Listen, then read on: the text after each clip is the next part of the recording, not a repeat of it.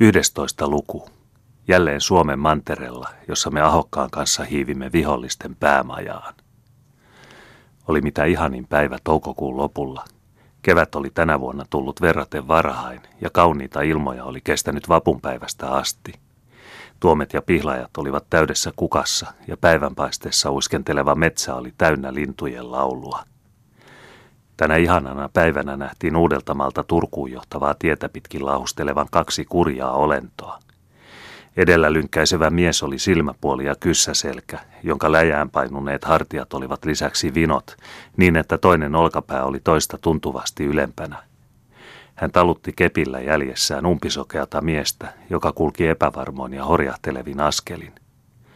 Aina kun edestä tai takapäin kuului ratasten räminää, vetäytyi hän kauas tiepuoleen ja tuijotti sokeilla silmillään suu auki sekä hyvin pelästyneen näköisenä ohjaajaviin.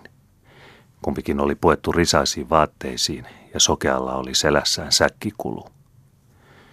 Mutta jos näitä kurjia otuksia olisi lähemmin tutkittu, olisi kummankin housuista löytynyt pari vaarallista tukulaa, jota ruotsalainen sanoo nimeltä fyrbol – Päästessään huomaamatta jonkin vihollisten varastohuoneen luo, saattoi sokea avata äkkiä silmänsä ja kyssäselkä oikaista hartiansa, jolloin he nopeasti iskivät tulen palloihinsa ja viskasivat ne rutikuivalle katolle tai työnsivät kivialan aukosta lattian alle, jatkaakseen sitten yhtä kuriina rampoina vaivalloista matkaansa.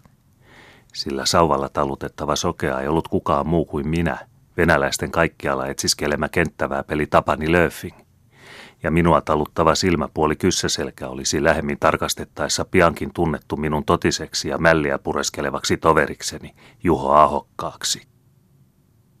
Kuten sanottu, lepäili morsiameni luona ekkeröissä aina huhtikuun puoliväliin, jolloin päällystöltäni sain käskyn lähteä Suomen mantereelle vakoilemaan. Kulimme yhdessä Ahokkaan ja Vänrikki Salmanin kanssa saariston halki Kemiöön ja sieltä Veenöön saarelle, jossa sairastuin vilutautiin. Makasin sitten Horkan kourissa aina toukokuun puoliväliin saakka, jolla aikaa Juho piti minusta uskollista huolta. Toivuttuani sousimme sitten veneellä Tenholaan, josta kulimme Kosken tehtaalle. Siellä tapasin entisen rykmenttitoverini Kersantti Gutseuksen, joka liittyy meidän seuraamme. Kulimme sitten edelleen Perniön päin. Tapasimme tiellä kolme vihollisen rakunaa, joista yksi jäi henkeä vaille – ja toiset lähtivät Käpälämäkeen, jätettyään ensin meille kuljetettavanaan olevat rahat. Niistä tuli meille mieheen 50 talleria Venäjän rahassa. Sen jälkeen päätin Ahokkaan kanssa pistäytyä Turussa ottamassa selkoa oloista vihollisen päämajassa. Hankimme Perniössä päällemme nämä vaaterisat. Juhon hartioihin tehtiin vaatekääröstä kyssä. Minä ummistin silmäni, Juho toisensa, ja niin lähdimme matkaan. Olimme jo toista päivää olleet Taipalella ja kohdanneet useita vihollisjoukkoja. Kaikki olivat päästäneet meidät kunnialla ohitseen, vieläpä viskelleet kopeekan rahoja Juhon hattureuhkaan. Minun säkkiini oli niin ikään karttunut useita limpunkimpaleita. Illalla saavuimme Turkuun. Itse en uskaltanut juuri nimeksikään tehdä havaintoja, mutta sen sijaan kuiskaili Juho minulle yhtä ja toista, milloin vain sattui hyvä tilaisuus. Kiertelimme aluksi kerjäillen ympäri kaupunkia – Melkoinen osa kaupunkilaisia, etupäässä alempaa porvaristoa, oli palannut asumasijoilleen ja maalaisiakin näkyi rattaineen torilla. Enin oli kaupungissa kuitenkin venäläisiä sotilaita, joita oli sijoitettu melkein joka taloon. Siivo, tai paremmin sanoen siivottomuus, oli tietysti sen mukaista. Hevosen lantaa, jätteitä ja monenmoista törkyä kaikkialla – Viinaa näytti viljeltävän runsaasti, ja kaupunkiin oli ympäri maata kerääntynyt joukko kevytmielisiä ja kunniattomia naisia, jotka pitivät täällä yhteyttä maansa vihollisten kanssa.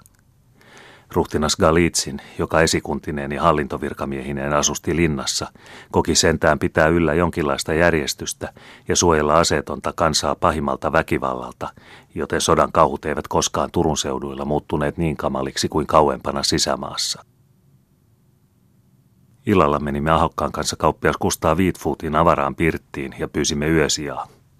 Pirtissä majaili kymmenkunta vihollisen sotamiestä ja me saimme sijamme oven suunurkassa. Kaivoimme säkistäni leivänkannikoita ja aloimme syödä kalsuta, jolla aikaa minä pidin korvani tarkasti auki kuullakseni sotamiesten keskustelua. He jutella polittivat kaikenlaista retkistä ja ryöstöistään, mainiten pari kertaa minunkin nimeni, arvellen Levinghirtehiseen saaneen jo surmansa. Kehuipa yksi heistä kerran haavoittaneensakin minua sääreen.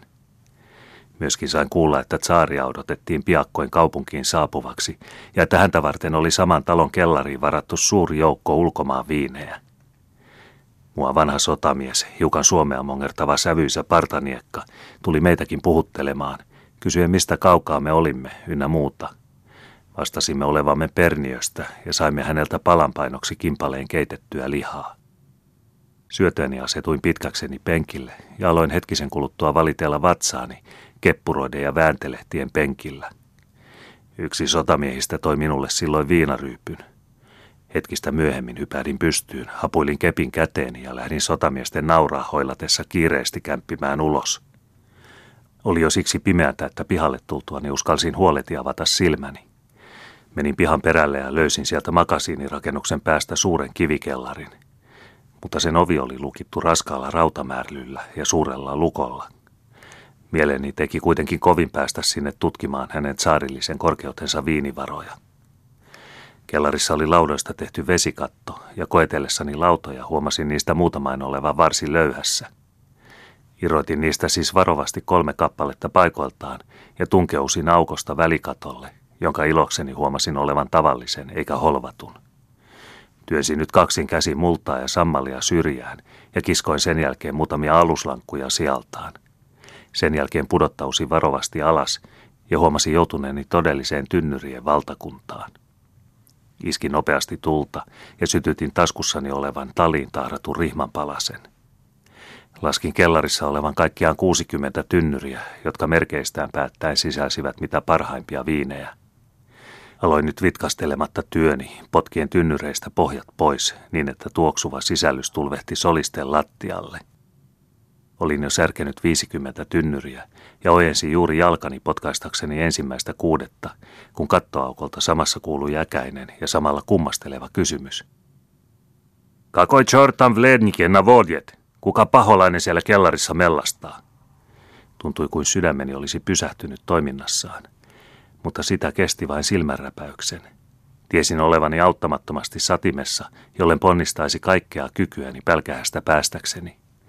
Salamana välähtikin pelastuksen tuuma päähäni, ja minä annoin potkuun koukistuneen jalkani kohdata tynnyrin pohjaa, jatkaen siten umpimähkään potkimista ympäri kellaria, äheltäen samalla venäläisiä lauseita. Vai nilurjus, koreasti alalasi siinä. Kas siinä roisto, ja siinä, ja siinä, toistelin minä hakata mäikyttäen samalla itseäni nyrkillä olkapäihin ja reisiin, sekä päästellen aina sekaan kokonaan toisella äänellä suomalaisia kirosanoja. Mitä siellä on tekeillä? kuului nyt äänekkäämpi kysymys aukolta. Ah, priatelj, huudahdin minä venäjäksi, ikään kuin vasta nyt olisin kuullut kysymyksen. Tule kiireesti avukseni, Tsuhna hirtehinen täällä varastamassa, enkä minä yksin voi hänelle mitään. Jouduystävä, valkeakin juuri sammuu. Samalla painoin heikosti riutuvan rihmanpalan sammuksiin, jatkaen yhä samaa rynnistelyä ja ähellystä. Ylhäällä oleva venäläinen tuntui todellakin rupeavan laskeutumaan alas, kaiketi yhtä paljon viinin tuoksun kuin seikkailun halunkin houkuttelemana. Kohta kun tunsin hänen jalkaissa sattuneen tynnyreihin, karkasin hänen kimppuunsa ja kuristin häntä kaksin käsin kurkusta, kunnes hän kellahti tynnyrien väliin. Mursin nyt pimeässä hapuillen pohjat viimeisistäkin tynnyreistä, ettei työni vain olisi keskeneräiseksi jäänyt, ja loikkasin sitten kiireesti aukosta ulos. Pihalla ei näkynyt ketään ja nopeasti tukin kumpaankin kattoon murtamani aukot. Otin sitten kepin käteeni ja vatsaani pidellen sekä valitellen palasin takaisin pirttiin, ummistaen sitä ennen tietysti tarkoin silmäni. Penkille asetuttuani keppuroin ja valittelin yhä äänekkäästi. Sotamiehet, jotka olivat jo asettuneet makuulle, alkoivat kiroilla ja haukuskella. Jatkoin vain ujellustani, kunnes eräs heistä tuli ja tyrkkäsi minua kylkeen sanoen – Mene matkaasi senkin hirteinen. Eihän tässä saa untakaan silmiinsä. Juhokin auttoi minua hätäille jalkeelleni ja alkoi taluttaa ulos.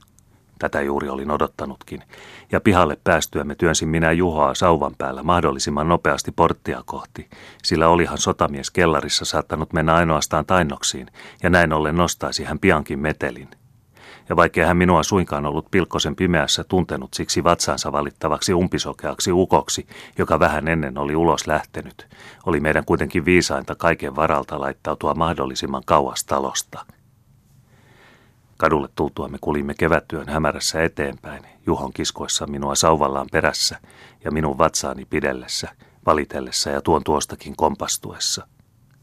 Pari kertaa pysähdyttivät vartijat meidät, mutta kun me kummallakin kertaa laskimme suustamme kokonaisen valitusten tulvan siitä, kuinka meidät oli yökortteeristamme karkoitettu, käskivät he meidän kiireimmiten painaltaa sinne, missä pippuri kasvaa. Sitäpä me juuri hartaasti halusimmekin. Päivällä kaupunkiin tullessamme oli Juho Tullin ulkopuolella nähnyt kolme makasiineiksi muurattua rakennusta, joiden luona oli lastattu jauhokuormia ja jotka olivat näyttäneet olevan täynnä kuleja.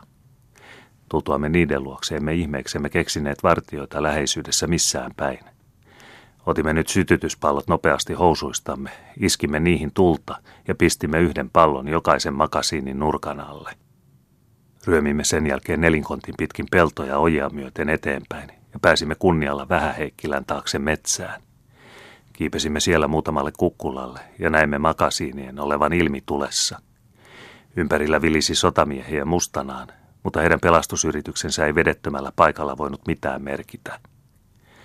Tyytyväisinä lähdimme jatkamaan sen jälkeen matkaa ja saavuimme parin päivän perästä onnellisesti takaisin Perniöön, josta lähetin ilmoituksen päällystölleni Ahvenanmaalle.